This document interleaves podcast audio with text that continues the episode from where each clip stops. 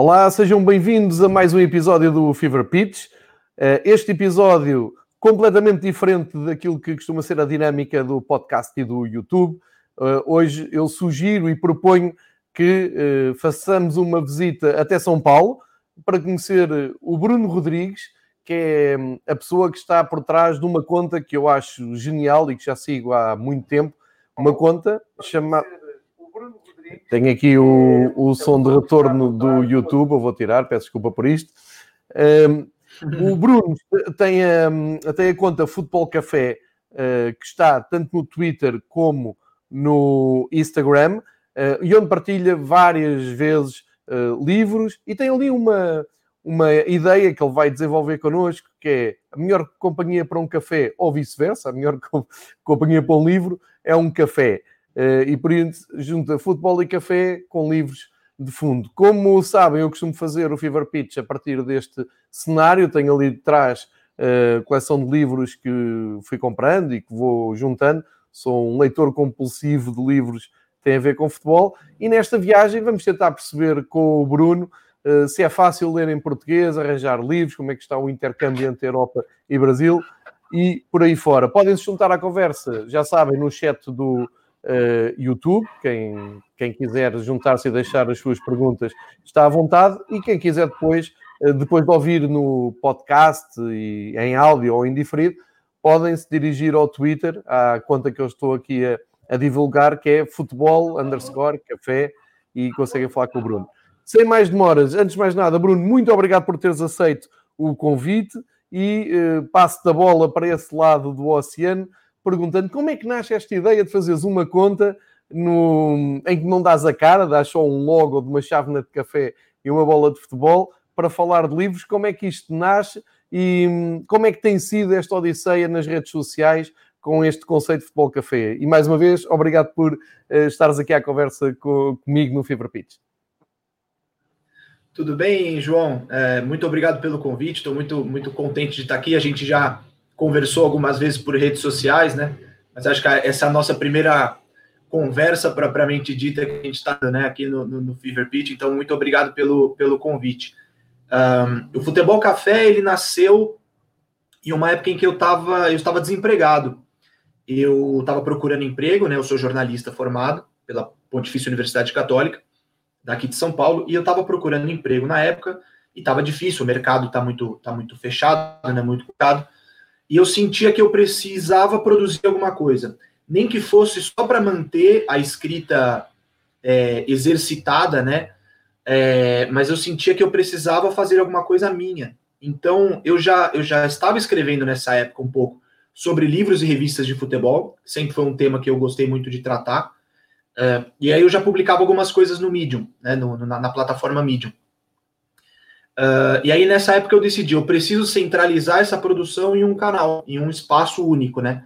E aí surge a ideia do Futebol Café, né? Dessa, desse conceito de, de, de ter um espaço onde eu escreva sobre o futebol que se escreve, né? Eu, eu brinco que eu, é, é, o, o lema do, do blog, ele é escrevendo sobre o futebol que se lê.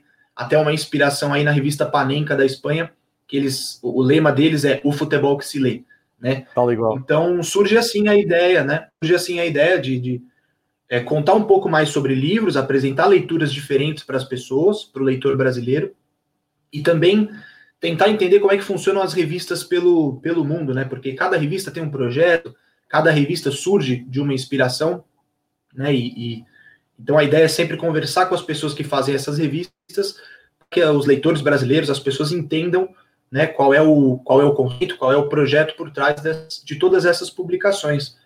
Então, assim nasce o Futebol Café em 2017. Eu estou aí há três anos com as redes sociais, né, acho que a minha atuação é muito mais forte nas redes do que propriamente no blog escrevendo, porque eu, hoje eu tenho um emprego, né, eu trabalho na Folha de São Paulo, então é, acabo tendo pouco tempo para conseguir me dedicar como gostaria ao blog, né? Mas nas redes sociais estou sempre bem ativo, mostrando enfim, os livros que chegam aqui, os que eu compro, os que me emprestam, os que me dão, e as revistas também que eu vou, que eu vou adquirindo ao longo do, do tempo. Olha, foi ótimo esta introdução, porque eu devia ter, ter começado por aí. É claro que as tuas redes sociais é o apoio ao blog, e o, o blog pode ser encontrado na plataforma Medium, como disse o Bruno, eh, é só procurar Medium Futebol Café e é lá que se desenvolvem os temas. Mas uh, é muito interessante esta maneira de divulgar também o teu trabalho, porque depois as redes sociais acabam por ganhar uma vida própria e, e no dia a dia, com muito menos tempo e muito menos reflexão, uh, às vezes basta a capa de um livro, basta uma parte do livro, uma imagem, para suscitar interesse e curiosidade à, à volta dos livros. Uh, ia perguntar, tu estás na, na, Folha de São Paulo, escreves sobre futebol? Uhum, sim, sim, trabalho na, na, na, editoria de esportes, mas fundamentalmente escrevendo sobre futebol. Ótimo, ótimo, isso é, é, é quase um sonho, não é? Estás a conseguir uh, exercer o que de jornalismo e falar de, de futebol. E tens um clube, sim. tens algum problema em assumir o teu clube no Brasil? Uh, ou preferes manter a isenção e não, não, não tirar partido de nenhum clube? Não, não, João, não. Algumas pessoas, inclusive agora durante a, a, a pandemia da Covid, né, eu, eu, participei em uma, em uma conversa virtual também com uma turma de jornalismo da minha faculdade. Pessoas que estão, ah. alunos que estão começando né, na, na universidade, estão no primeiro ano ainda de, de, de jornalismo.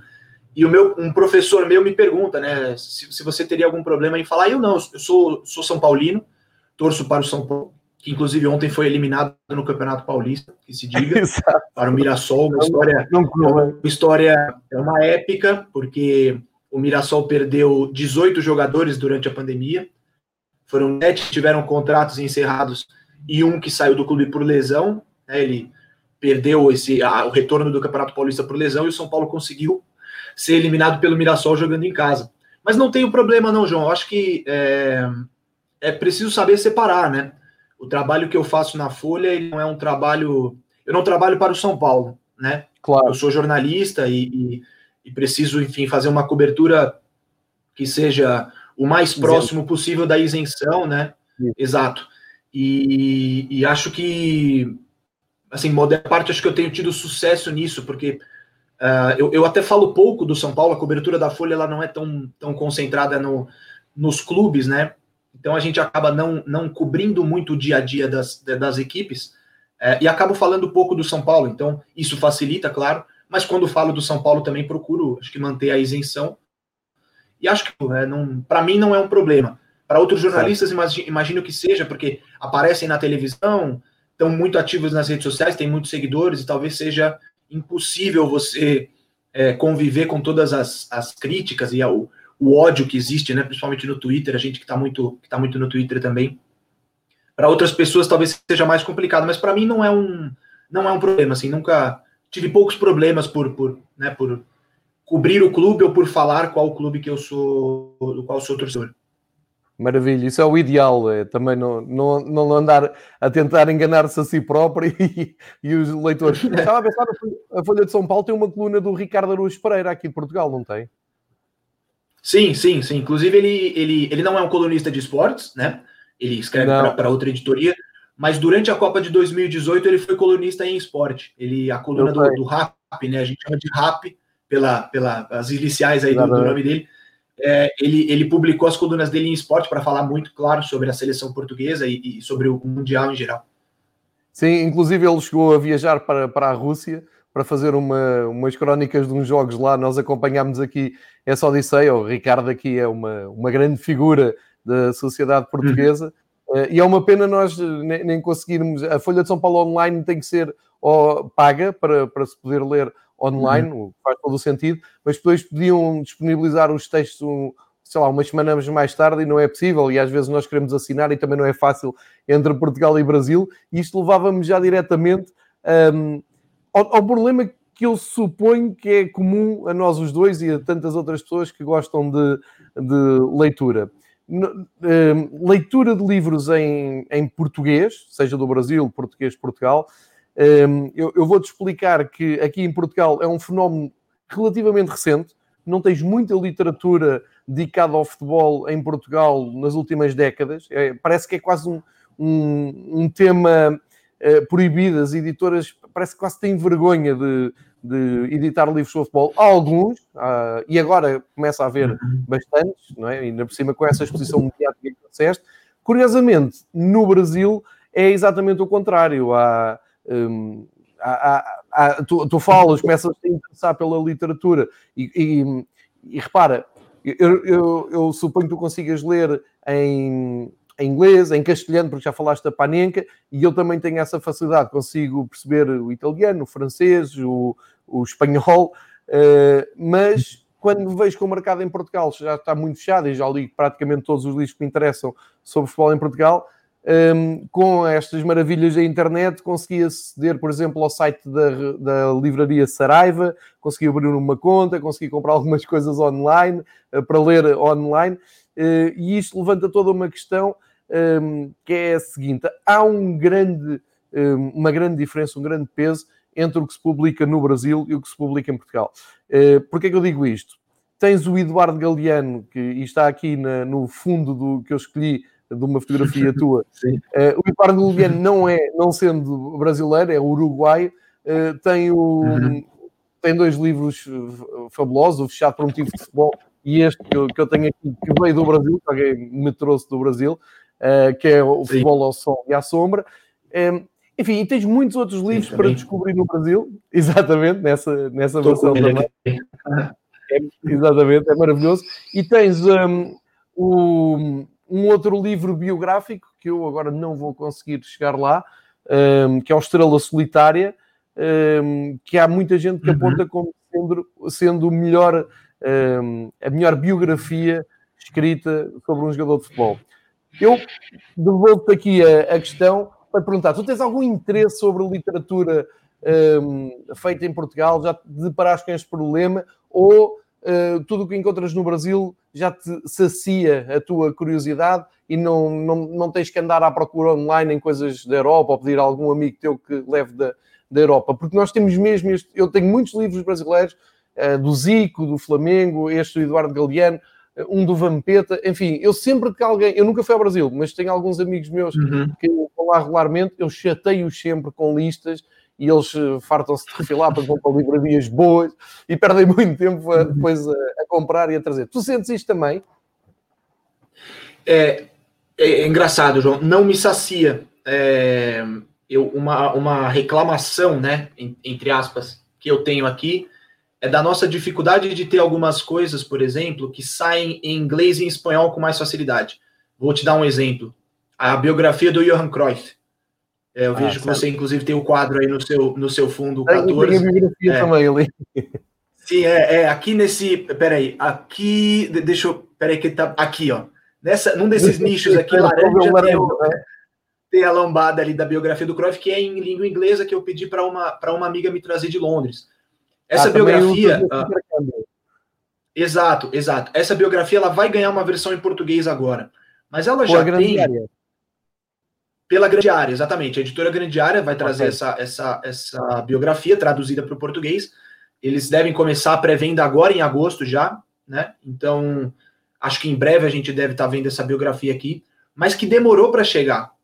Então, uhum. né, é engraçado quando você pergunta isso, se me sacia, é, eu também, eu, eu sinto assim, é, o que tinha de, ou o que tem de literatura de futebol aqui no Brasil, ou eu já comprei, ou eu já li, ou eu, ou eu vou comprar imediatamente daqui uma, duas semanas para poder, poder ler. É, agora não tem muito mais onde buscar, eu acho. O que está surgindo okay. aqui agora é um movimento que ainda é muito tímido de, editorias, uh, editoras, desculpa, independentes. Então, são editoras menores, né, editoras é, que são dedicadas exclusivamente a futebol, e essas editoras tentam dar uma movimentada no mercado. Uma delas, por exemplo, a Dolores Editora, que tá, uh, que tem um pouco mais de um ano aí de, de mercado, que está tentando trazer alguma coisa sobre futebol para esse para dentro do mercado. Mas não me sacia, então a gente acaba tendo que buscar essas coisas fora. Eu recentemente fui a, a Montevideo, e, e, tive a oportunidade de ir algumas vezes a Montevideo e a Buenos Aires, e sempre que eu vou eu trago muitos livros, ou o que o dinheiro me permite, porque esses lugares, por conta da língua espanhola, eles acabam tendo acesso àquilo que é publicado na Espanha. E certo. muita coisa importante, como a biografia do Cruyff, por exemplo, ela chega em língua espanhola. Né? Jogou no Barcelona, então é natural que alguma editora espanhola uh, adquira os direitos, traduza esse livro, e aí em Montevideo e em Buenos Aires, você vai encontrar essa biografia. Então, quando eu vou para lá, eu acabo é, encurtando essa distância entre a nossa literatura aqui e a literatura espanhola. É, em relação a Portugal, diga, diga. Tu preferes ler em espanhol ou em inglês? Era, era, era importante também perceber. Eu, eu prefiro em espanhol, eu tenho mais facilidade. É, apesar de eu, eu, eu, consigo ler em inglês, mas em espanhol, é, assim, a, o entendimento do livro ele é mais fácil, né? É mais fácil, e... tal e qual, é como eu. Estamos, estamos sintonizados é, nisso.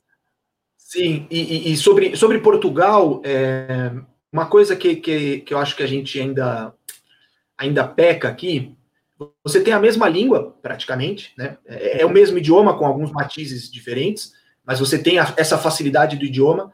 E em Portugal existe uma produção muito grande de literatura acadêmica sobre futebol. Os portugueses eles estudam muito futebol e essa literatura não chega para nós, né? Essa parte teórica, mais da parte, ah, tática, da parte tática do jogo, do, do sistema exatamente. de treino, estás a falar mais dessa parte, mais específica. Exatamente, exatamente. Uma parte é. mais teórica, de estudo do futebol, de, de a periodização tática que a gente tem é, começa a discutir muito aqui e que é um conceito de um professor português, agora me foge me foge o nome dele, mas que tem uma literatura vasta também, que acho que é da escola do, do Porto. Uh, você tem essa produção literária em Portugal que não chega para nós. O que chegou aqui para nós recentemente, por exemplo, foi a, um, uma biografia do Jorge Jesus, que é do Luiz Aguilar, acho, da Chiado, da editora Chiado. Eu acho que até há duas, Bruno. Tem... Há do Aguilar e há uma do Rui Pedro Brás. Acho que até ser, foram, foram duas. Porque aqui em Portugal apareceram várias. Quando o Jorge Jesus saiu, sim, apareceram várias. E esses dois jornalistas já chegaram à frente, ou então estamos a falar da mesma. Não sei, mas sim, isso faz, faz sentido. Mas isso é uma coisa mais biográfica, é, e... não é tão teórica. Exato, exato. E chegou por, por, conta do sucesso dele. A Chiado, editora, tem um braço brasileiro, né, um braço da editora aqui no Brasil. Então eles trouxeram. Agora, a tradução não, não, há uma tradução, não porque é o mesmo idioma, né? Mas não há uma adaptação. Se você pega esse livro do Luiz Aguilar, por exemplo, ele tem termos do, do, do, do português de Portugal e que às vezes para nós é estranho. Assim como se, assim como se, se esse livro fizesse o caminho contrário, os leitores portugueses provavelmente estranhariam alguns matizes do nosso português, né? Da nossa fala. Certo. Então, Mas acho que nós é um livro que não, que não tem essa adaptação certo? É, mas, exato. Culturalmente estamos mais habituados, estamos mais abertos. Sim, é, então, é, então eu sinto essa dificuldade, assim, eu acho que é, as grandes editoras estão dando de publicar futebol, e isso eu acho um, um, é muito ruim, é, uma, é uma, um momento muito delicado, porque as grandes editoras estão passando por dificuldades e, e o futebol comercialmente não é interessante, né? Então você mesmo mencionou a biografia do Garrincha, Estrela Solitária, que é um clássico da nossa literatura, mas que já é uh, que já tem mais de, de, de 20, 25 anos. Já é um livro, já é um livro antigo, uhum. digamos, né? Uh, a própria Companhia das Letras já não aposta mais tanto em futebol, a não ser em, em figuras mais consagradas, próximo da Copa do Mundo de, de 2018. Eles publicaram o livro do Tostão, por exemplo, que é colunista da Folha, né? Campeão do mundo em 70, Sim. mas que é uma figura que tem um alcance, né? Então o livro do Tostão ele vai vender ele vai ter algum retorno. Juca Kfouri é a mesma coisa, jornalista nosso aqui, que também publicou pela Companhia das Letras, mas você não tem um, uma aposta em literatura de futebol, e as grandes editoras estão deixando de fazer isso. Então a gente acaba tendo que buscar muita coisa fora, e que é, você citou a Grande Área, que está trazendo a biografia do, Cruyff, acho que é, é sempre importante citar, a Grande Área faz um trabalho muito importante de traduzir esses livros que são clássicos aí na Europa, e que estão chegando aqui uh, no nosso mercado. Então tem a, além da biografia do Cruyff que eles vão lançar, eles trouxeram o Hair Pep do Pep Guardiola, né, que é, aqui ganhou o nome de Guardiola Confidencial. A continuação desse livro, que é o Guardiola, A Evolução, que na Espanha acho que chama Metamorfoses, do mesmo Sim. autor, né, do Martí Perarnal. Uh, eles trouxeram a biografia do, do Jürgen Klopp também, que é um livro do Rafael Honinstein, o alemão, que é ótimo, o livro é muito bom. Então eles estão conseguindo diminuir, encurtar essa distância mas eles estão sozinhos nessa missão. Né? Então, não dá para colocar também toda a responsabilidade em cima da grande área. Eu acho que eles fazem aquilo que é possível dentro do, do, do, do tamanho deles de editora e do plano deles como uma editora, que não deixa de ser uma editora pequena, apesar de deles investirem forte nessas obras, é uma editora pequena. Olha, Bruno, a Grande Área faz um trabalho tão bom um, que no grupo de amigos que eu tenho e que gosta de ler e que sento a mesma necessidade que tu de andar sempre à procura de novos livros, a Grande Diária, e eu estou-te a dizer isso porque já lhes disse a eles via e-mail, uh, fazem um serviço também para nós em Portugal. Uh, claro que há aqui uhum. um problema, que é adquirir fisicamente o livro. Um, tens que fazer esta ginástica à espera que um amigo teu faça esta ponte Portugal-Brasil uh, e chateias ele trazer o livro. Eu tenho é Gol, que é a história do futebol alemão um, até chegar a campeão uhum. do mundo. É muito bom, tenho, tenho um aqui fisicamente, uh, foi dos primeiros livros que, que a editora Grande Área lançou. Tive a sorte de um amigo meu em, olha, em São Paulo, precisamente, uh, ter conseguido uhum. encontrar o livro, mas um, o objetivo é conseguir ler o mais possível. E em último caso, eu não me importo ler no tablet e consigo aceder à, à edição uhum. digital. Isso é uma grande ajuda. Uh, e na altura eu chateei muito. E se alguém da grande área chegar a ouvir isto, eu peço desculpa que realmente chegámos a ser chatinhos mesmo, como dizemos em Portugal, eh, porque não estávamos a conseguir desbloquear eh, para o, os nossos tablets por questões de configuração, questões eletrónicas, e estávamos numa ansiedade para conseguir ler uh, esse o Egol, esse do Guardiola, que tu estás a dizer, o do Klopp, uhum. um que é futebol, um, acho que é de futebol de leste, agora tive uma branca, não me lembro bem do, do nome do, do, livro, mas enfim, tudo o que eles traduziram, eu acho que é tudo uhum. legível, é tudo interessante e é tudo para ir para uma wish list de de leitura. Se não conseguirmos Sim. fisicamente chegar ao livro, porque eu acho que, tal como tu, gostamos de ter o livro, de, gostamos de, de fisicamente guardar o livro, mas se não pudermos, vamos pela Sim. parte digital. E nisso a grande área está a fazer um, um trabalho, tanto para o Brasil como para Portugal. Eh, eu vi que eles tiveram ali algumas dificuldades, nós entramos em contato a saber se podíamos pagar uma mensalidade, uma coisa para, para ajudar, porque é realmente um bom trabalho. Não conhecia essa, uh, essas editoras que tu estás agora a referir, como a Dolores, independentes, mas uhum. vou, vou checar, uh, porque eu, eu, vejo que tu dizes isso, tu falas, dizes, ah, o universo aqui de livros no Brasil é diminuto, por exemplo, deste o exemplo do livro do Garrincha, eu devo dizer que o livro uhum. do Garrincha teve uma edição recente em Portugal como um grande clássico de literatura, que foi a Tinta da China, que agarrou, e editou Uh, ainda no ano passado estive nesta altura na Feira do Livro, até com um debate com, com outros bloggers de Portugal, e uma uhum. das atrações da Feira do Livro era a Estrela Solitária. E teve muita, muito mediatismo aqui, nos jornais de desporto, e é um livro, como tu dizes, já tem décadas.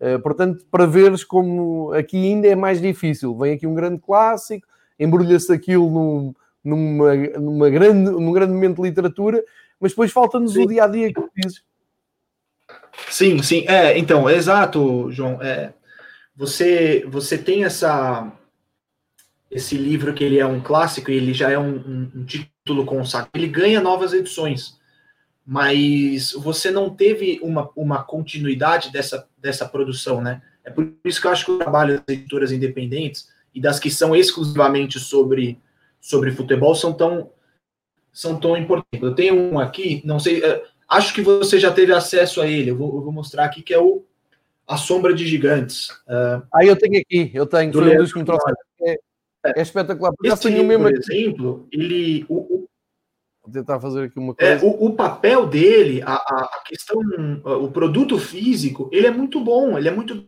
bem feito. Que ele foi um projeto totalmente independente do autor, do Leandro. Então, não há uma editora por trás. Olha aí. É, inclusive tem um, um, capítulo dedicado ao Belenenses, né? Exatamente, é, o Belenenses um fotografias do que é o, é o meu clube no Benfica. É, um capítulo totalmente é, português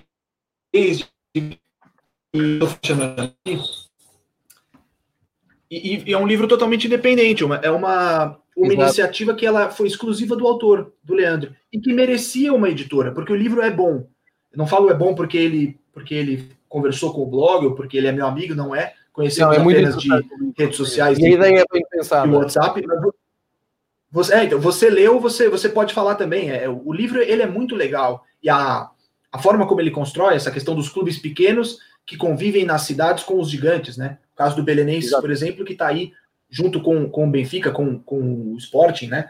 Então, uh, é um livro que merecia ter uma editora e não tem ainda. Por isso que o trabalho dessas, dessas pequenas editoras independentes ele é tão importante. E talvez seja esse o futuro mesmo, João. É, uh, que a coisa seja de formada pelo nicho, né? Que seja o nicho do, do, das editoras, o nicho do, do, do, interessado pela leitura de futebol. Talvez essa seja a, talvez esse seja o caminho, o caminho a ser seguido no, no nesse, no, no futuro da literatura de futebol. Sem dúvida. A única coisa que atrapalha é aqui os portos de envio. Eh, eu, eu acho que não vou dizer nenhum disparate. O Leandro também eh, fez o livro Clube Empresas. Não, não sei se, se estou a seguir bem o filme, mas tem um, um livro muito recente que é um, o, o modelo empresarial dos clubes. Um, e eu acho que vi isso a chegar uh, a Portugal Uh, não, não, é chegar a Portugal, é chegar às redes sociais e um grupo de portugueses, como eu, amigos meus, interessou-se e conseguiu combinar com ele, ou ele vir cá, ou quando vier cá, ou alguém que ele envia, traz uma remessa e nós compramos o livro, mas assim não temos de pagar os portos. E aconteceu o mesmo também com a Corner, uhum. cujo o o jornalista que está à frente, que agora falha-me o nome, que também anda no. Fernando, Fernando Martinho. Fernando Martinho, exatamente, que também está no, no Twitter, também veio à Europa há pouco tempo e trouxe uma remessa de revistas da Corner e consegue-se encurtar. É, é mesmo para dar razão ao que tu estás a dizer, eh, porque às vezes o Twitter, os Instagrams, mas mais o Twitter, encurta essas distâncias. Tem a parte má que estavas a dizer dos insultos a uhum. jornalistas, e nós em Portugal sofremos o mesmo, mas há uma parte boa que acho que deve ser aproveitada e que estreita muito esta relação. Uh, eu nem nos meus melhores sonhos pensava conseguir uh, falar de temas e debater assuntos e trocar opiniões, por exemplo, com o Leo Bertozzi, que para nós aqui é um, uhum. um uma grande, é um grande nome do jornalismo uh, brasileiro. Mas quem diz o Bertozzi diz o André Rizek, uh, com quem troquei umas mensagens, e entretanto ele levou para, na altura para o PFC eh, um, um extrato do, do que eu, eu, eu, colaboro com o Benfica TV, quando o Benfica foi campeão uhum. e tinham brasileiros lá, ele fez um extrato. Enfim, é, é uma distância que tu encurtas uh, por causa de, das redes sociais, é uma, muito, muito interessante porque uh, a paixão é a mesma, é o futebol, é querer saber mais histórias, é querer ter mais cultura a nível futebolístico e depois, se juntares a isso uh, alguns amigos tenham facilidade de ir ao Rio, de ir a São Paulo ou que venham até cá, uh, eu estou-me a lembrar que conheci uma, uns, um, uns brasileiros que estão radicados em Lisboa e que fundaram aqui a, a Embaixada do Flamengo. isto ainda antes de Jorge é? E no Flamengo era eliminava o Fluminense e caía a seguir na Libertadores, depois para um clube qualquer. Mas eles, foi engraçado, Sim. criaram esse espaço e à conta disso hum, eu ainda fui lá ver uns jogos, aproximámos, encurtámos distâncias e à conta deles consegui arranjar alguma literatura também sobre o Zico, sobre a história do Flamengo, porque amigos deles vinham, traziam e, e pronto, e nós pagávamos os livros e ficámos com os livros. Porque aqui o que atrapalha é os portos. Eu digo-te assim, Bruno, Uh, compra-me aí três livros, manda para Lisboa e o preço que tu vais pagar dos portos é mais caro que os livros todos. Isso é que atrasa exato. muito e é vice-versa. Isso é que é, é, uma pena, não é? Sim, não, exato. Eu, um, um exemplo disso que você estava falando tem nas, nas revistas aqui, por exemplo. E você também, você é uma pessoa que gosta muito, né? Esse é o caso aqui, por exemplo, da, da, da, da Liber. Olha, tá eu, eu, né? Com o Camilo na capa. Então, é. É. A, a Libero, por exemplo, tem até aqui na capa, a revista custa 5 euros. O que, o que é um valor baixo, é barato, né? Se você pensar. É. O transporte para pedir a revista sai 7. Então eu pago mais no. Eu pago mais no, no correio os 7 euros do que nos 5 euros da revista. Mas, Bruno, eles mandam para o Brasil? Mandam, mandam. Essa aqui, por exemplo, do Casemiro, eu encomendei e eles fazem o envio. Só que o envio sai mais caro do que a revista. E não é um valor. Mas, o nosso problema aqui, né, João, é, não, é, não é nem. Por exemplo, 5 euros na revista é barato. O envio de claro. 7 euros eu também acho barato. O problema é que para nós o euro, e, e, na situação de país em que nós estamos, o valor é acaba é estourando. Exato. Então, é, por exemplo, o, o, esse pacote aqui, 5 euros da revista do Casemiro, mais os 7 euros, são, são 12 euros aí para poder encomendar a revista. 12 euros para nós aqui, vai sair 70 reais. Pois. Então você imagina, você imagina você aí encomendando alguma coisa que custasse 70 euros para a gente estabelecer esse, esse paralelo. É caro, não é, é, muito, é não é barato. Então, então isso, isso que é muito complicado. É por isso que quando algum amigo ou amiga, enfim, alguma pessoa vai, vai à Europa ou vai a outro, a outro país, eu sempre, eu sempre tento juntar um dinheirinho e mandar junto para que a pessoa me traga alguma coisa, né? E, e, e, que eu não tenha que arcar com esse valor do, do envio, porque acaba encarecendo demais. Tens toda a razão. Mas olha, eu vou, eu vou te explicar que entre Espanha e Portugal não temos um oceano entre Espanha e Portugal e é muito difícil, por exemplo, encomendar a panenca de Barcelona uhum. para Lisboa.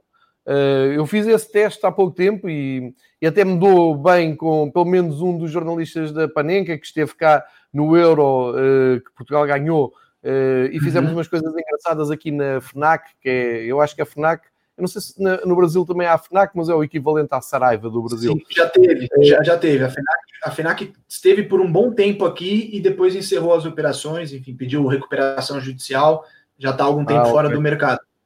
Ok, ok. Aqui é a, livraria, a livraria cada vez mais uh, eclética de, de, de, vendas, mas eles têm depois uns, um, uns estúdios em que fazem umas sessões, seja de apresentação de livros, seja de seja do que for, concertos, mini concertos. E na altura do Euro 2016 uh, convidaram, o, estive envolvido nisso também, uh, trouxeram um editor da, da revista Panenka uh, para uhum. Lisboa. E eu, na altura, passámos aí numa noite juntos, vimos um Portugal-Espanha e comentámos ao vivo com uma plateia, foi muito engraçado. O, ainda por cima foi um, um jogaço, ficou 3-3. Uh, foi muito uhum. engraçado. Agora, o que é chocante, um, e, e, aqui não sei se tens esse paralelismo com o Brasil, eh, eu pensava que havia muito interesse em Lisboa. Imagina, para fazermos um protocolo com eles, eles enviavam tipo 100 revistas para Lisboa, para a FNAC. E a FNAC depois distribuía uhum. pelas lojas. E aquilo ficava muito mais barato. Eu ia lá, em vez de comprar por... Ou seja, a revista, como tu dizes, custa 5 euros. Em vez de estar a pagar 10 euros com os portos de envio de lá, pagava 6. E a FNAC mediava. Uhum. Mas não houve interesse. As revistas que ele trouxe ficaram lá e não houve assim tanto interesse. Ou seja, não há assim tanta gente como nós uh, que possa uhum. ou que se interesse, e isso foi uma decepção na altura. E depois, uh, eu tentei agora assinar a revista, mas era como tu estavas a dizer, a assinatura da revista por um ano e com a oferta de um livro, de uma caneca, seja o que for, chegava uhum. ali aos sei lá, 50, 60 euros, eu tudo bem, vamos apostar nisso, uma revista todos os meses. Os portos de envio eram mais caros, eram 70. E eu disse, ah, calma, não, era uma fortuna para ter a panenca. E portanto, o que é Sim. que eu faço? Vou ao tablet e ativei digitalmente. E quando vem algum amigo meu de Espanha, só para tu perceberes que a diferença às vezes de ir para o Brasil ou para Portugal é exatamente a mesma. Nós aqui penamos muito uhum. com, este comércio. Isto leva-me a fazer-te uma pergunta. Tu consegues ler uh, digitalmente os e-books? Aderiste a isso ou tens alguma resistência nesse sentido? Não, eu tenho, é, eu tenho resistência, acho que assim, eu prefiro o livro físico, né? Eu gosto de, de tocar no livro, eu gosto da, do, do, de, de, ter o livro comigo. Mas eu também não tenho nenhuma plataforma que, que, que seja boa de leitura digital. Eu não tenho tablet, eu não tenho o, o, ah. o Kindle, né? Então, certo. por exemplo, ler no computador para mim não é legal. É, ler no notebook eu não gosto. A, a tela me, me, me cansa a vista e, e enfim, a, a, a, diagramação da página acho que não fica, não fica, não facilita muito a leitura.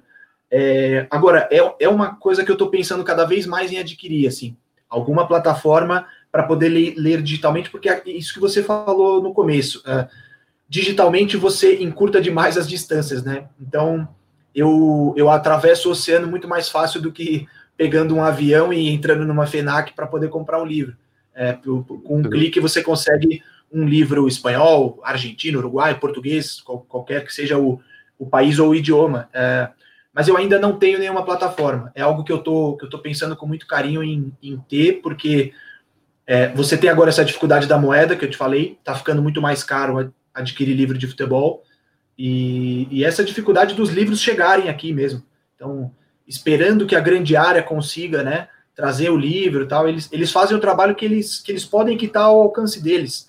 Claro. Mas a gente que gosta muito, a gente quer né, a, todo, a todo instante essas, essas leituras, quer ter opções de livro para ler. Então, é, acho que essa opção pela leitura digital, pelo e-book, é interessante. Começando a pensar com, com, com mais carinho nisso. É, eu, eu, eu tenho um iPad e custou muito ao princípio, mas depois era aquilo que a gente estava a conversar no início da conversa, que é, é, é acaba por ser uma questão de sobrevivência, acaba por ser hum, é, uma, é, é, quase uma opção obrigatória, mas eu lembro-me que li uh, por exemplo, as, as Panencas, a revista uhum. Panenka, eu, sei lá, a maior parte delas tenho lido digitalmente. Tem uma vantagem que eu quero partilhar alguma coisa no Twitter, faço um, um screen, um print screen e fico logo com a imagem e partilho e às vezes e faço muito isso muitas vezes que partilhar um, um artigo uma fotografia um, às vezes eu, gosto muito de fazer uma coisa que é mesmo as revistas que eu leio For Fortu, uh, When Saturday Comes que é em inglês tem sempre Sim. ali uma secçãozinha de livros e hum, eu gosto de fazer o print screen e partilhar no Twitter dizer, os livros uh, partilhados ou recomendados este mês são estes, e aparece sempre alguém ou que já leu, ou que comprou, ou que Sim. se calhar. E encontras às vezes, no meu caso, às vezes, e, e temos um grupo unido de, de, amigos que se juntam, têm interesses em comum. Há uma revista muito boa que é o This Football Times, uhum. um, que fazem, fazem artigos só de um clube, ou só de um tema, ou, ou só de um, uma competição, e nós juntamos, sei lá, 5, 6, 7 Uh, há um que compra, os outros pagam-lhe e os portos abatem. Uh, portanto, é Sim. diferente de estarem sete a comprar individualmente. Usamos muito essa estratégia aqui Sim. quando encontramos e para fora do livro. Uh, é, eu, eu, eu tenho uma edição aqui da This Football Times, que acho que eu comprei, eu comprei um pouco antes da Copa de 2018, que é sobre a França. Ela é toda dedicada ao futebol francês. Eu nunca Exato. tinha lido a This Football Times revista, só, o, só a, a, internet, né, só o site, o site, E é muito boa a revista. E sempre fiquei muito é. curioso dessas edições de clubes. É, aqueles lançaram recentemente do Real Madrid. A capa, era menos, ela é... Eu tenho é, aqui, era exatamente Exato, é maravilhosa. A capa é uma obra de arte, né? Sim, e já me perguntaram, inclusive, você já leu, você já encomendou, você comprou, como é que faz? Quando eu, quando eu compartilhei, acho que no Twitter, alguma coisa sobre essa edição, eu é, recebi algumas perguntas sobre a revista, porque tinha gente interessada, e aí eu passo o link né, para as pessoas, para que eles possam ir ao site e, e comprar, mas, mas acabei comprando uma só, da Football Times, porque, um pouco, de novo, essa dificuldade que eu te falei, né? É, a é Football Times ela é, ela, ela é, ainda mais complicada porque é em Libra, né? Então, fica é, sim, ainda, sim. Mais, ainda mais cara para nós aqui. É, mas que é, uma, que é uma aposta muito legal, é uma revista muito, muito bacana. Falar em livro, eu ia perguntar se tu és fã da Blizzard, que é também. Temos aqui também. Excelente. Aqui, deixa, separamos aqui. Tenho esta edição aqui. É a, a minha é a 15, 15. Exatamente. A luz aqui está um pouco complicado. Deixa eu ver se eu. Aí Não, tá melhorou. Ótimo, agora está ótimo. Agora está ótimo. É. É, é esta, esta, aqui é muito recente.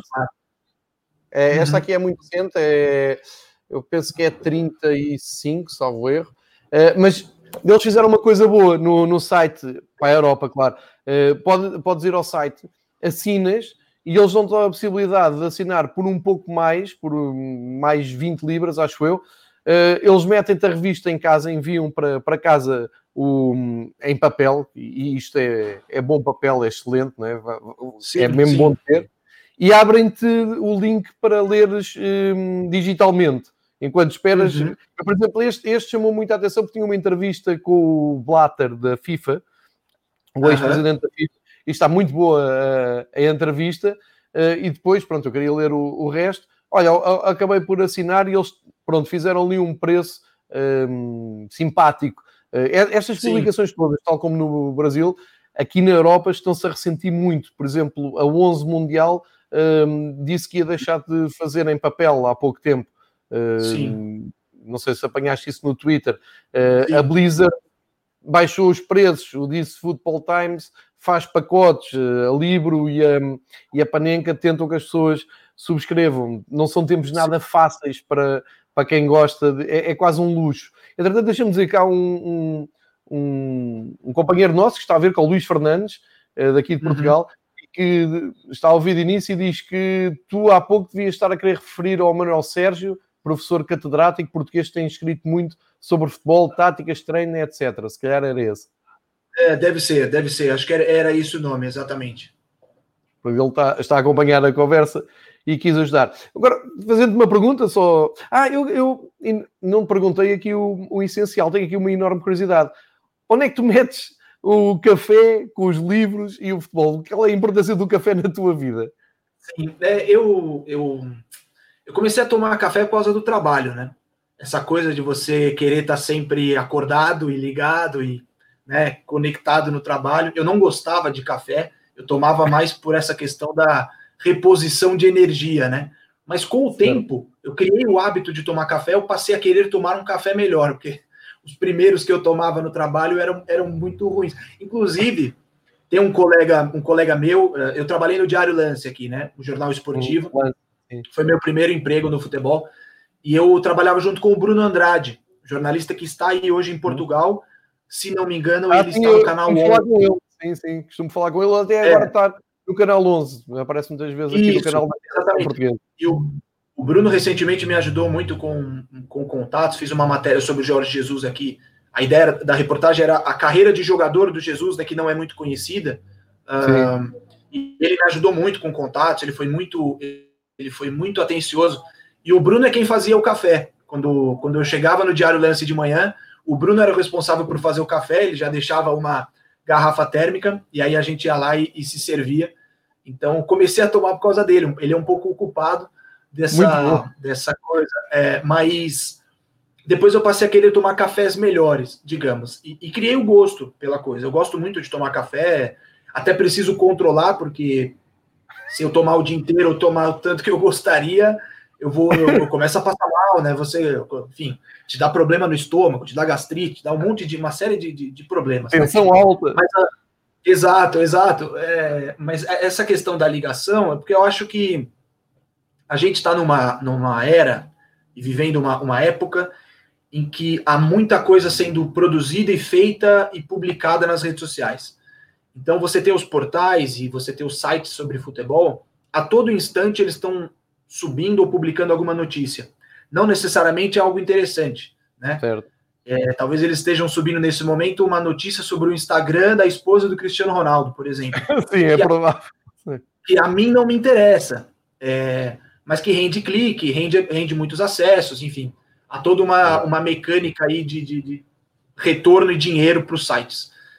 Então, eu acho que a, a ideia de ter o café e o livro é um pouco essa ideia de você fugir desse universo, dessa, dessa correria, dessa voragem que a gente vive, para é, ter um momento um pouco mais tranquilo em que você vá se dedicar a uma leitura que vale a pena. Né? Um livro, uma revista, um, um momento em que você possa sentar e, e, degustar e aproveitar profundamente essa sua leitura. Não como a gente que está a todo instante recebendo notícia, recebendo coisa no WhatsApp, e o Twitter com notificação, e essa. É, o, a ideia do, do, do, Futebol Café é totalmente outra. É que você. Eu não quero o clique fácil. Até pouca gente acessa o blog. Por isso que eu, no, no começo eu falava, né? A, a, a, atuação do Futebol Café nas redes sociais ela é muito mais forte e tem muito mais alcance do que aquilo que eu produzo no blog.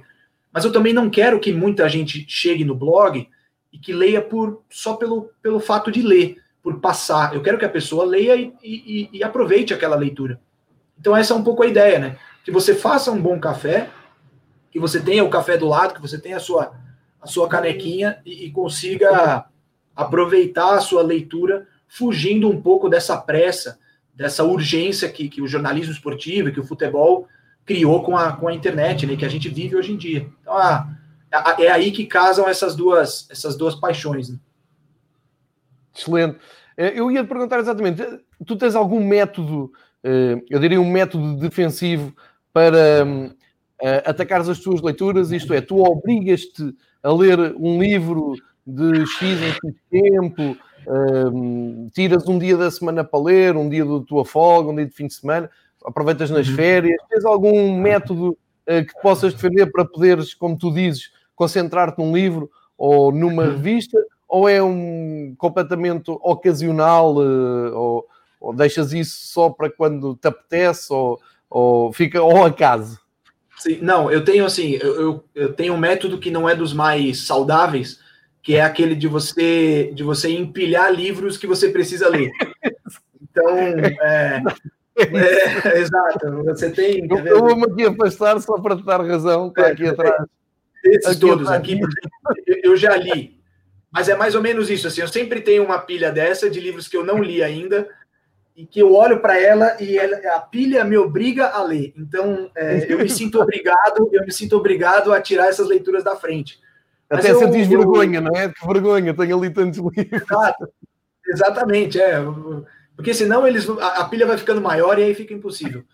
Mas eu costumo ler muito à noite, antes de dormir, muito porque certo. geralmente meus horários de trabalho são pela manhã, principalmente agora na pandemia, desde que nós estamos aqui há quatro meses já nesse ritmo de home office, é, e meu horário tem sido basicamente o horário da manhã.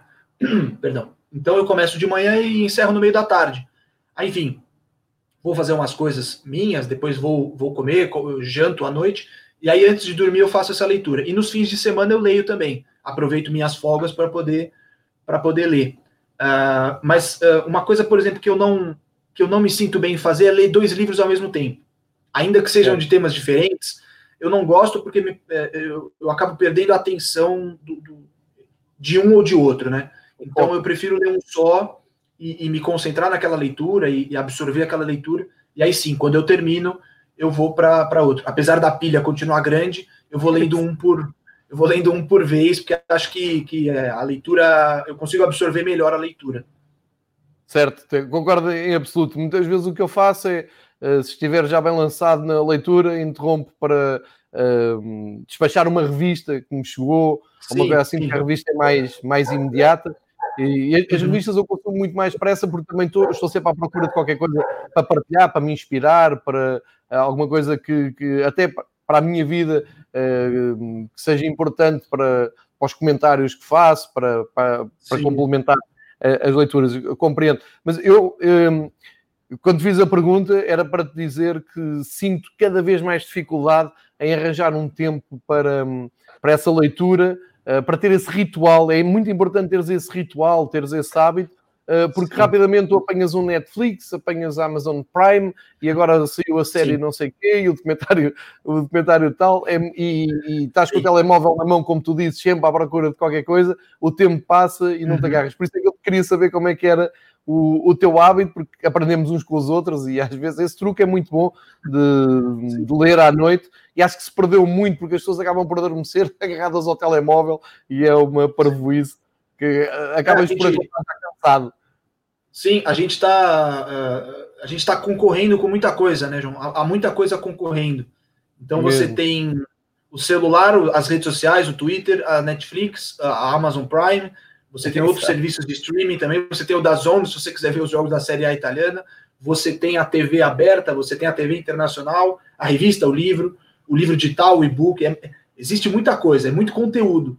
É mesmo. Então, isso volta um pouco naquilo que eu falava do café, né? É, é, é esse tempo que você precisa tirar para ter calma, para ter tranquilidade e fazer essa leitura como ela merece, né? É, sem, sem todas essas distrações e essa concorrência que você tem das várias mídias e dos vários conteúdos que estão por aí. É mesmo. Eu agora estive num período de, de férias, tive duas semanas uh, fora de Lisboa e é uma diferença. Tu poderes estar na praia e puxar o livro e não te estares preocupado com o que vais fazer a seguir. É realmente, cada vez tenho mais essa ideia. Quando tu estás uma semana, duas semanas, consegues ler as revistas que lia, lia Panenka, lia livro. Uh, li, ah, uh, Deixa-me destacar este livro que eu tinha posto aqui. Eu não sei se tu conheces, mas isto é exatamente. Uh, vem uhum. também da Panenka e Sim. vem muito de, de, acordo com aquele livro há pouco que nós destacámos aqui do Leandro. São as rivalidades crónicas, escrita Sim. em castelhano, e tem aqui algumas das melhores rivalidades do, do, da Europa, pelo menos aquelas mais históricas, e também em castelhano há este ódio ao futebol moderno. Pá, tem uma capa lindíssima, tem muitas fotografias lindíssimas. Isto são dois espanhóis que tiveram uma ideia genial e básica, que é, estavam a ver uh, um jogo da seleção espanhola em que há uns anos, uma década, duas, não, não me recordo, mas a Espanha aparece toda vestida de preto. E eles disseram uhum. no o telemóvel, dizer, chega, eu não vou ver isto, a Espanha não pode jogar de preto. Os jornalistas espanhóis estão a chamar à Espanha uh, La Roja, La Roja é o Chile, não é a Espanha, a Espanha é a Fúria, mas agora é mal na, na dizer a Fúria na Europa. Bom, é, é toda uma história que eles revoltaram-se contra o futebol moderno, abriram uma página de Facebook onde toda a gente deposita lá histórias antigas, fotografias antigas. Eles compilaram uhum. aquilo e fizeram um livro muito engraçado, uh, que está por temas, estádios antigos, competições antigas, equipamentos antigos. Está muito, muito engraçado, também li isto com muito prazer. Eu ia te perguntar, Bruno, uh. se, se tu tive... É, isto é uma pergunta horrível, sei que é um exercício horrível, eu não gosto que me façam, mas não, não, não vou resistir a fazer. Se tivesses de destacar um top 3 livros uh, escritos no Brasil, uh, conseguias-me dar uh, os teus três, sei lá, se quiseres alargar para cinco, livros favoritos de todos os tempos, aquele livro que tu não hesitarias em, em, em dizer a qualquer pessoa, mesmo que não goste muito Sim. de futebol, para ler? Sim. Olha, João, tem. Sabe que tem. Eu, eu recentemente eu, eu, eu tinha uma conta pendente aqui que era ler o livro do Sérgio Rodrigues, O Drible. Não sei se você ah, teve a oportunidade. É, o, é um romance de futebol. E, e, livros romanceados de futebol, ficção sobre futebol, não é algo que me, que me atrai muito. Sim, Mas, enfim, todo mundo, é, todo mundo falava sobre isso, todo mundo falava sobre o drible. O Sérgio Rodrigues ele é, ele é um escritor importante aqui hoje no Brasil, ele é colunista da Folha também. E, e, eu falei, preciso ler. Meu pai tinha esse livro, até porque meu pai chama Sérgio Rodrigues, então existe ah. essa brincadeira com ele, né? Eu sempre brinco que eu, eu estou lendo o livro do Sérgio Rodrigues, mas que não é meu pai, e as pessoas sempre acham engraçado. E aí eu falei, vou ler esse livro. É, e é muito bom. É muito bom. Era uma conta pendente que eu tinha, e realmente o, o, o, livro, a qualidade do livro, ele, ele né, precede a, a, fama, porque é, vale muito a pena. Esse eu recomendaria. O Negro no Futebol Brasileiro, do Mário Filho, é outro que eu recomendaria também, porque te ajuda não só a entender o futebol, o início do futebol no Brasil, mas um recorte muito importante da sociedade brasileira, que é a questão da aceitação do negro na sociedade, né? Não só no futebol, no começo do século passado, aquele futebol aristocrata dos filhos dos ingleses, os clubes de elite, mas da entrada do negro como jogador de futebol e do próprio negro como uh, como cidadão, como uma pessoa parte da nossa sociedade, ainda mais aqui no Brasil, né? Então, esse aí é, é leitura fundamental, e a gente falou muito sobre esse livro recentemente por conta do aniversário do Maracanaço, né? Questão do é. Barbosa, do goleiro, então é um livro que nessa, nessa quando vem essas datas, ele, ele acaba voltando à tona. O Estrela Solitária, que você falou, também é outra é outra leitura que ela já é consagrada e sobre uma figura que é que é muito, ela é muito interessante, instigante do nosso futebol, que é o Garrincha. Uh, curioso como o Garrincha ele tem uh, uma biografia melhor que a do Pelé, por exemplo. O Pelé tem algumas biografias, né? Tem uma autobiografia do Pelé de 2006, foi uma das últimas que ele lançou. Tem outros livros fotográficos do Pelé. Tem o, o Mário Filho já escreveu um livro sobre o Pelé também no passado mas você não tem um livro tão bom do Pelé como você tem o Estrela Solitária do Garrincha. Isso é curioso, né? Pelo menos nessa, nessa, nesse embate aí, nesse duelo, o Garrincha é melhor que o Pelé. É, mas você tem algumas coisas, é, é, a gente falava sobre é, leitura independente, né? Uh, você tem algumas outras coisas interessantes também. É, tem um livro do, da Dolores que eu, que eu mencionava para você, que é o A Selva do Futebol, que é um livro sobre o futebol do Amazonas. E a ideia do livro era mostrar como era ou como é o futebol do Amazonas, que foi sede da Copa do Mundo de 2014. Uh, inclusive, uh, Itália e Inglaterra fizeram um jogo na, em Manaus, né, no Amazonas, foi um jogo importante da Copa, e, e, que é muito interessante, porque é um lugar onde o futebol é muito insípido, você não tem clubes na elite há muito tempo, o futebol é muito amador, e você criou uma arena, os chamados elefantes brancos, né, você cria um elefante branco que, que, enfim, vai habitar aquele, aquele corpo estranho no, no, no, ambiente que não é muito futeboleiro, que não é muito do futebol.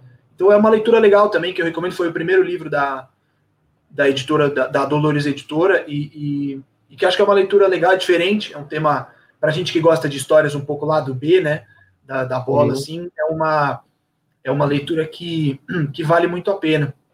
Mas acho que assim, difícil falar um top 3. É... Claro. Ah, tem um, um, livro muito interessante. Se você. Eu olhei aqui, lembrei agora, vou mostrar, que é esse aqui que eu, que eu tive contato recentemente. Deixa eu ver se eu consigo mostrar melhor aqui. aqui. Tá tá Anatomia de uma Derrota. Ah. é do jornalista chamado Paulo Perdigão. Esse livro aqui é sobre o Maracanaço. Ele foi publicado em 1986. Paulo Perdigão é um jornalista que já, que já morreu, já faleceu. E ele, em 86, ele tenta, ele tenta entender e explicar o que, que aconteceu naquele 16 de julho de 50, por que, que o Brasil perdeu, por que, que o Uruguai ganhou, por que, que os gols do Uruguai foram como foram, é, por que, que o Barbosa se tornou a figura que levou a culpa por parte da sociedade brasileira. E eu nunca tinha tido contato com esse livro, com, é, já não existem mais edições recentes, né? A última edição acho que é do ano de 2000, quando o Maracanã fez 50 anos mas que é uma leitura fantástica. É uma leitura fantástica que eu fui ter acesso a ela há aproximadamente um mês, por conta do aniversário do Maracanaço, fui fui buscar essa leitura, até a minha namorada que me, que me presenteou com esse livro, ela encontrou num, num desses sebos né, virtuais e, e, me, e me comprou. Então, é outra leitura fantástica que eu nunca tinha tido acesso ainda, tive recentemente, que eu recomendaria para qualquer, qualquer um que gosta de futebol também. E internacional, tens assim algum livro que venha logo à cabeça, de, que tenhas lido e que tenha marcado? É, Fever Pitch. Aproveitar para fazer a propaganda, né? Fazer a... é um livro que mudou a minha vida, tenho aqui. Exato, tenho, em inglês, Sim. tenho em inglês, tenho em português, exatamente. Eu tenho, eu tenho uma, uma versão em inglês porque eu, eu comprei em Londres também, essa aqui. Ah, exatamente. Do, do Arsenal aqui no Varal. E, e que é fantástico, né? Esse livro é fantástico, ele ele consegue fazer você rir e consegue fazer você se emocionar com as histórias, né? E, e, se identificar como torcedor de um clube, como a sua vida ela é, ela é pautada pela, pelo calendário do futebol e não pelo calendário pelo calendário padrão, né? Do, civil. Aqui, aqui, exato, isso, calendário civil, exatamente. É a, a, vida ela é feita pelo, pela da primeira até a última rodada do campeonato. Depois é, enfim, o resto é resto, né? Mas esse é muito, é muito bacana. Tem um que eu lamento muito também que a gente nunca tenha tido uma tradução, e acho que não teremos mais porque já é um pouco datado, você conhece também, que é esse aqui, Futebol contra o Inimigo. Ah, eu tenho exatamente essa versão em, é, em do Simon Cooper, essa aqui é da, da editorial, Exato, essa é em espanhol da editorial Contra. Eu tenho uma versão em inglês que um amigo me trouxe também. E esse livro aqui ele é de 1994. Então eu acho Sim. que a gente, a gente não vai ter uma tradução desse livro aqui no Brasil, porque algumas passagens do livro do Simon Cooper já estão datadas, né? Ele é entrevista, é por exemplo, o Heleno Herrera em vida, obviamente, né? É, o Heleno Herrera já, já faleceu há algum tempo, outras coisas que já ficaram um pouco, digamos, ultrapassadas, mas que eu lamento muito que não tem em português, porque está na minha lista de três, dos três melhores livros sobre futebol que eu já li, eu acho que Futebol contra o Inimigo está entre elas. Tem uma outra também que eu, que eu gostaria de, de falar, que é essa aqui, que ganhou uma reedição recente, é, El Partido do Andrés Burgo sobre Sim. o Argentina e Inglaterra de 1986. É... Oh, Bruno, interromper-te para dizer, anteontem emprestaram-me este livro.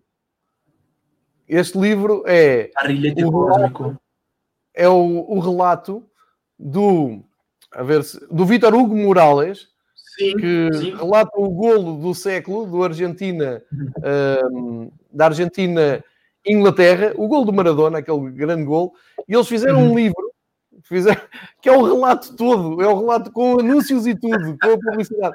Foi um amigo meu que me emprestou e agora vi esse livro, estava a ver que era, que era praticamente o mesmo. Eu adoro estes nichos. Fala, fala sobre desculpa a interrupção. Não, então, esse, esse aqui, ele é um livro só sobre a Argentina e Inglaterra. Né? Você, você tem aí esse livro que ele é só sobre o gol do Maradona, né? Esse aqui é, é um livro. Todo, o, relato, o relato do jogo todo. Do jogo todo. Então, é, é são, são dois livros, então, sobre o, o mesmo jogo. E é, Imagina é, um, livro. Um jogo a dar dois livros. Exato, então, para você ver a importância que esse jogo teve para os argentinos, né? E o Andrés Burgo, que é um autor muito bom, já li alguma, algumas outras coisas dele, é, ele faz uma, uma reconstrução desse jogo Argentina-Inglaterra, ele fala com o árbitro, né? Que, enfim, o árbitro que valida o gol do, de mão do Maradona, a mão de Deus, exatamente. Ele fala com quase todos os jogadores argentinos. Ele não fala com Maradona, e isso é interessante. Ele tenta reconstruir, porque ele falou, Maradona já falou muito sobre isso. O que eu tentei foi reconstruir com as pessoas que cercaram o Maradona, o jogo que é o maior jogo da vida dele, né, do Diego. É esse livro também ele é, ele é, fantástico, assim, é como livro reportagem. Como é que se chama o livro? El Partido. El Partido. Ah, El Partido. Aqui, vou, Andrés vou é uma Argentina excelente... e Inglaterra. É da, é, aqui na Argentina ele foi publicado pela Tusquets, editora, e ganhou uma reedição agora. Tem, até um novo capítulo. Eles Maravilha. relançaram o livro, está no, tá no mercado. É engraçado porque, e deve ser pela proximidade também que o jogo fez agora anos e apareceu em quase todos os mídias, e ainda por cima não tínhamos futebol com público e recuperou-se muito esse jogo. É engraçado porque este, este amigo meu emprestou-me o livro precisamente porque em, em, Portugal foram fazer uma entrevista com o Vítor Hugo Morales, uma das televisões, e Sim. muita gente não sabia quem ele era, e muita gente pensava que ele era argentino e ele é uruguaio, e muito, muita gente...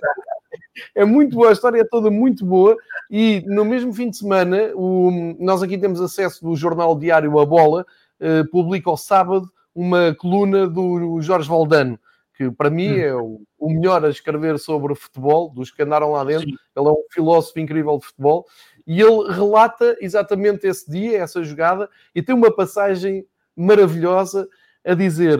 O mundo inteiro vibra ainda hoje com aquela jogada, porque viram no sofá, porque os que não viram já viram em vídeo, já recuperaram a jogada. Eu assisti à jogada lado a lado, mas em pânico porque eu não queria que o Maradona me largasse a bola, porque se ele me largava a bola e eu falhava, era o falhanço do século. Isso é muito, muito engraçado. Ele faz toda uma Sim. literatura à volta do lance Sim. e vê como um Sim. jogo e um lance dá tanta coisa. o Valdano sempre falou que ele, ele passa o lance inteiro, quase, como espectador de luxo, porque Exato. ele está ao lado. Né? Então ele, tá, ele, ele viveu o lance todo angustiado, com a expectativa de que o Maradona passasse a bola para ele e no fim não passa e marca o gol e ele fala que de certa forma é um alívio, porque enfim, não, não sobrou para mim estragar a jogada. É muito, é muito divertido esse relato do, do Valdano. O, é, o Valdano é excelente, até tenho aqui dois livros dele, é muito, muito bom a escrever. Um, é, é, o homem da. Não, não, sei se vocês usam aí muito um termo, nós usamos muito o termo do medo cénico, que foi ele que uhum. um dia falou, diz que tu chegas a jogar ao, ao Bernabéu já quase estás a perder um zero, porque só de entrar dentro daquele campo com os inchas todos uh, a puxar uhum. pelo real, tens aquele medo cénico de perder, e ele utiliza muito o medo cénico, é uma, uma grande expressão. Vou voltar atrás ao Fever Pitch, porque acho que é o momento ideal e o espaço ideal para explicar. Muita gente pergunta ah, porque é que o teu canal se chama Fever Pitch? Eu digo que é o livro que marca a minha vida, mas marca Sim. a minha vida uh, e, e, tu fizeste o melhor resumo que eu, que eu já ouvi sobre, sobre o livro, porque disseste tudo. E eu só vou recuperar uma das partes que tu disseste, porque eu nem era muito ler, não, não sou propriamente um leitor compulsivo, não, não leio grandes obras internacionais da literatura, uhum. mas eu comecei-me a interessar, por, a interessar por livros a meio dos anos 90. Um jornalista muito conhecido em Portugal, o Álvaro Costa, que é um comunicador da, da Antena 3, da, da emissora nacional, adora futebol, e um dia disse-me: João, tu tens que ler um livro do Nick Hornby que na altura até o Hornby aqui estava a ser conhecido por causa do High Fidelity, por causa do filme, uhum. do Alta Fidelidade, um, e ele disse, tens de ler o Fever Pitch, e ofereceu-me o livro, e eu, eu, eu, tive meses para agarrar no livro, até que houve um dia, ainda por cima em inglês, e houve um dia, bem, ok, vou, vou deixar lá ver, vou dar aqui uma hipótese. E há ali uma passagem no livro, quando ele diz que se lembra que a mãe fez anos porque calhava num dia do jogo com o Arsenal em que ele empatou e, e chegou atrasado eu, eu, eu tive de ler aquilo várias vezes. Isto é a história da minha vida. Eu lembro-me que, que no aniversário da minha irmã, em 1987, em setembro, dia 16, aquilo correu mal lá em casa porque eu fugi para o Estádio da Luz para ver um Benfica contra o campeão da Albânia, eh, que ninguém queria ver, só eu. E aquilo marcou a família. Na altura soaram os alarmes a dizer este menino é um atrasado mental, largou o aniversário da, da irmã para ir ver futebol. Eu, eu, eu achei aquilo tão confortável que li o Sim. livro todo seguido e pensei, ok, é esta a porta de entrada e tem muita piada tu, tu, tu fazeres esse destaque porque é, esse o encanto do, do futebol. Eh, Sim. Eu ia te perguntar a mesma coisa para revistas, mas tu já falaste aqui da Panenka, da, da Libro. Não sei se deixas alguma de fora, uh, não sei se há mais algum. Eu tenho algumas coisas aqui. Recentemente eu recebi uma revista da Lituânia que se chama Sveiks Value essa até o, a expressão ela é muito ela é, ela é, muito estranha a nós, né? Soa muito estranha, mas é, Sveiksvalio é como se fosse um hip hip urra, sabe? Um, como se sim, fosse sim. uma, um canto assim de, de, de, de, um grito de guerra, praticamente, que é uma tradição do futebol lituano de quando os times entram em campo. E, obviamente, eu, eu não consegui ler ainda, porque ela está em lituano, né, a revista. Mas eu, em algum momento, eu vou me debruçar sobre isso, mas que graficamente a revista parece muito interessante. Tem uma que eu acho muito legal também, que eu sinto bastante. Eu tenho só uma edição física e tenho duas digitais, que é muito parecida com a Blizzard, né? Inclusive inspirada nela, que ah, é a Nutmeg é da Escócia. É, essa é aqui, ela, ela é fantástica, essa revista, e é fantástico para mim o fato de que é uma revista de 200 páginas sobre o futebol da Escócia. Não é uma revista de 200 páginas sobre o futebol mundial, ou sobre a Premier League, ou sobre o que acontece em La Liga. Não, ela, ela é uma revista sobre escoceses. Então, é, ela é um exemplo, eu acho, do, de que é possível você criar uma publicação que seja do interesse e que consiga uh, é, mostrar e contar histórias do seu futebol, exatamente. É, independentemente é. do país, você consegue, é, você consegue criar uma publicação que tenha a cara do lugar ou da, da, da cultura futebolística em que você está inserido. E a, acho que a Nutmeg é um, é um grande exemplo disso, né? Uh, essa coisa do, do Fever Pitch que você falava, João, eu, eu acabei criando sempre, é, na minha vida um interesse muito grande pelo Arsenal. E o Fever Pitch, ele vai muito por conta disso, né? É, por, por, gostar de ver o Arsenal, e eu, quando comecei a ver mais futebol europeu, eu vi o time dos Invencíveis. Ah, é, eu estive em Londres em 2013 e pude fazer o tour do Emirates Stadium. Fiz ali o passeio, né, pelo estádio e tudo mais.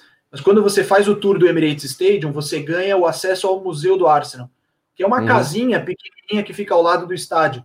É, e ali eles têm algumas relíquias, flâmulas, camisas e, e alguns vídeos de, de, caras importantes, né? E eu, quando, quando eu estive diante do vídeo do Thierry Henry, que era um vídeo sobre. Não lembro se eram todos os gols dele ou os gols da campanha dos Invictos, eu comecei a chorar, né? E a, a sorte é que eu viajei para Londres sozinho, porque eu não, né, ninguém me viu. e precisou me ver chorando com um gol do, do, de um francês, né?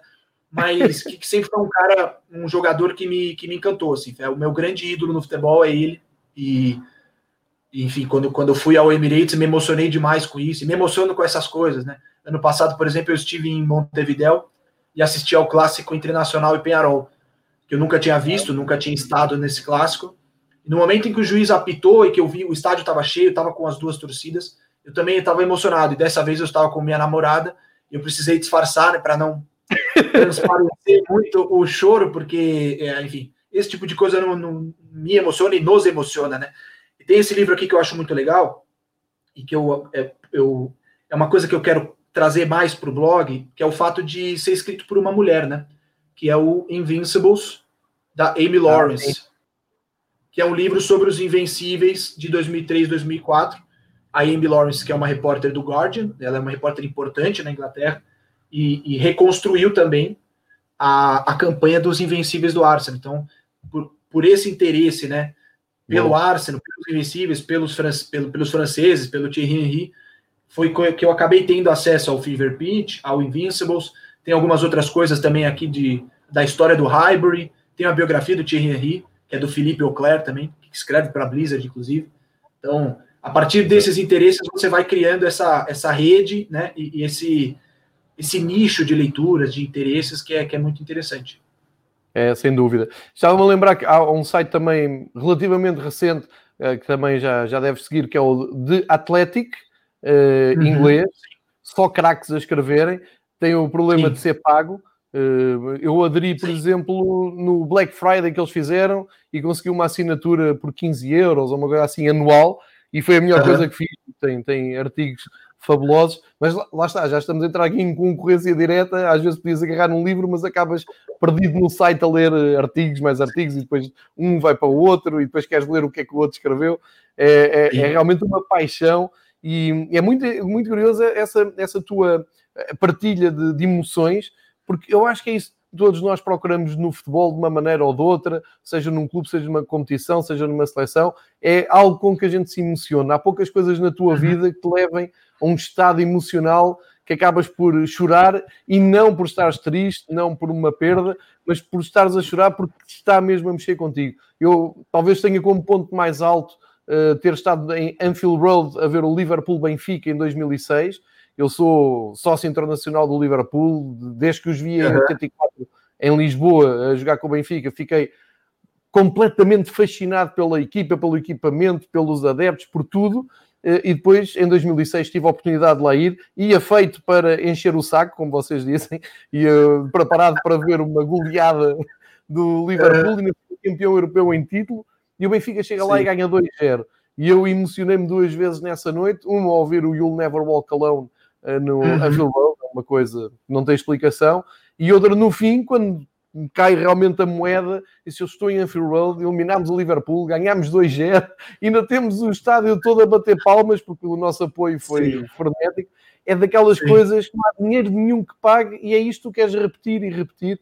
E há pouco tempo o Atlético Madrid fez a mesma coisa com o Benfica, foi lá e ganhou ao, ao Liverpool campeão europeu em título, e eu tive a oportunidade, na véspera do jogo, falar com uma equipa da UEFA, da UEFA, da televisão da UEFA que esteve em Lisboa, e estive a falar com os repórteres da UEFA exatamente sobre essas emoções. E eu estava mesmo a adivinhar que os espanhóis iam lá conseguir fazer a mesma coisa, porque isto acontece muito de vez em quando, 10 em 10 anos, 15 em 15 anos, alinham-se ali os astros e pode acontecer uma coisa assim ótima. No caso do Atlético Madrid não foi épico porque uh, já havia muito Covid, muito vírus, aquilo uh, até ficou investigado porque acho que aumentou ali o surto, enfim, estes tempos de fazem as coisas ser mais tristes, mas o que nos agarra mesmo, no fundo, no fundo, é as emoções, é, é esta emoção levada uh, ao extremo. Eu, por isso, percebo perfeitamente o que estás aqui a partilhar. Eu, para terminar, e para, também não posso estar aqui uh, o dia todo a falar contigo, deves ter mais de fazer,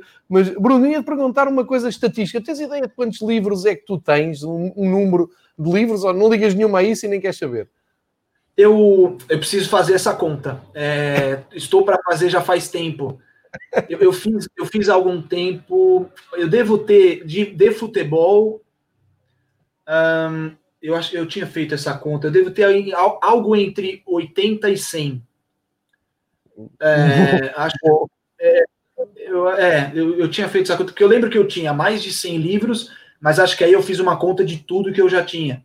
É, ah, não necessariamente apenas sobre futebol, né? Mas eu acho que de, de, futebol eu devo ter algo próximo disso, entre 80 e 100 livros, mais ou menos, 110, porque vão, vão chegando as coisas aqui e, e, e deve ser alguma coisa nessa, nessa linha. Agora, a grande pergunta é: tu costumas mudar de casa? Já mudaste de casa? Já pensaste que é mudar de casa e levar 100 livros não. atrás?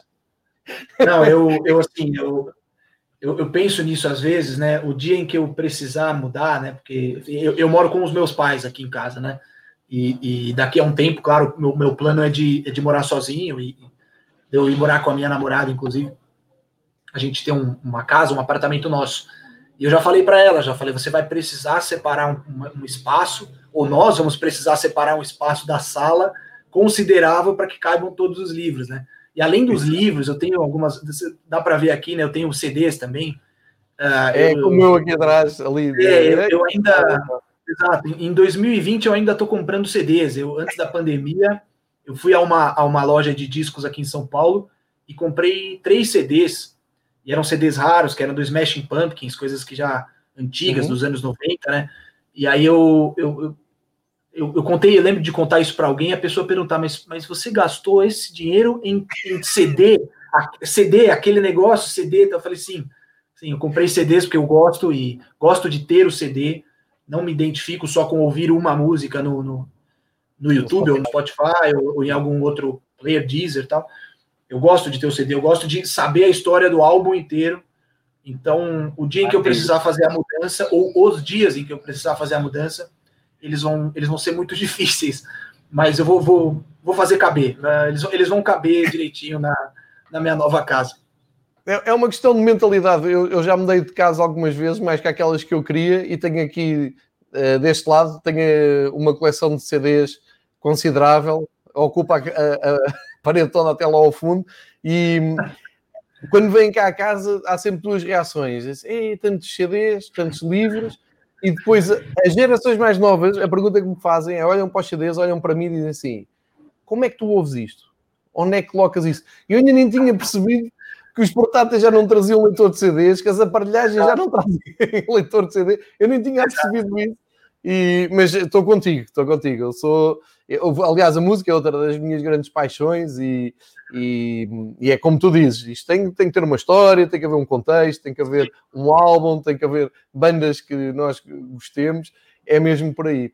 Olha, Bruno, resta-me agradecer imenso, é um prazer conhecer-te, esta história de café, futebol, livros, hum. música, é, é, tudo aquilo que eu mais gosto na, na vida. Comunicar, conhecer, falar para o Brasil é, é sempre também um prazer. E quero-te agradecer imenso este, este teu depoimento. Acho que fica aqui um documentário visual e áudio de mais de uma hora que vale muito a pena. Acho que foi dos episódios que mais gostei de gravar. E nós vamos vendo nas redes sociais e quando se justificar, entramos aqui em contacto outra vez. Tinha mesmo muita curiosidade em conversar contigo e a expectativa foi superada. Muito obrigado, Bruno. Não, eu, eu que agradeço, João. A gente, a gente já estava em contato nas redes sociais, a gente está sempre conversando ali, mas nunca tivemos essa oportunidade de sentar por uma hora e falar realmente sobre essas nossas paixões, né? Você está sempre ali no Futebol Café e, e, e, falando sobre os livros que eu posto e comentando as revistas que eu publico lá também, mas a gente nunca tinha conversado de fato sobre isso. Então, muito legal esse papo, gostei muito de participar também. E, e assim que tivermos a oportunidade de novo, ou de eu ir a Portugal, ou de você vir ao Brasil, a São Paulo, ah, né? Claro. A gente combina a, a, uma troca de livros, né? Eu, eu se for a, a, Portugal, eu já tenho uma dívida aí com o pessoal do, do Brinco do Batista também. Que ah, sim, amigos, é, sim. Eu vou precisar, eu preciso levar alguns livros aí para Portugal, então já tenho essa encomenda deles e muito provavelmente vou ter uma sua também. Você, quando vier, você quando vier, com certeza vai. Te farei alguns pedidos. A gente, a gente faz essa troca, mas estamos em contato. Você tem meu contato agora, estamos em, em, nos falando ali pelo WhatsApp já. E, claro. e, querendo, né, precisando aí da nossa participação e querendo conversar, estou à disposição. E para as pessoas também que, que assistiram, que, que vão ouvir a nossa conversa, o convite para que entre lá no Futebol Café e que a gente crie esse laço aí entre Brasil e Portugal e reforce essa relação que, que, que, é muito mais fácil, né? Ou deveria ser muito mais fácil, porque falamos a mesma língua e temos a mesma paixão. Então, é uma oportunidade de reforçarmos esse laço aí. Muito obrigado. Tal e qual. A, a, parte boa é que eu sou amigo da malta toda do brinco e, portanto, será um encontro em que não tens que uh, perder muito tempo a ir a uns e a outros. Juntamos todos, bebemos umas cervejas, bebemos um café em tua homenagem. Vais ver Sim. café de Portugal também acaba um café e marcamos isso. Bruno, imagino, imagino que vocês não vão me levar ao Alvalade, né? Não, nem sei do que é que estás a falar. Não, não.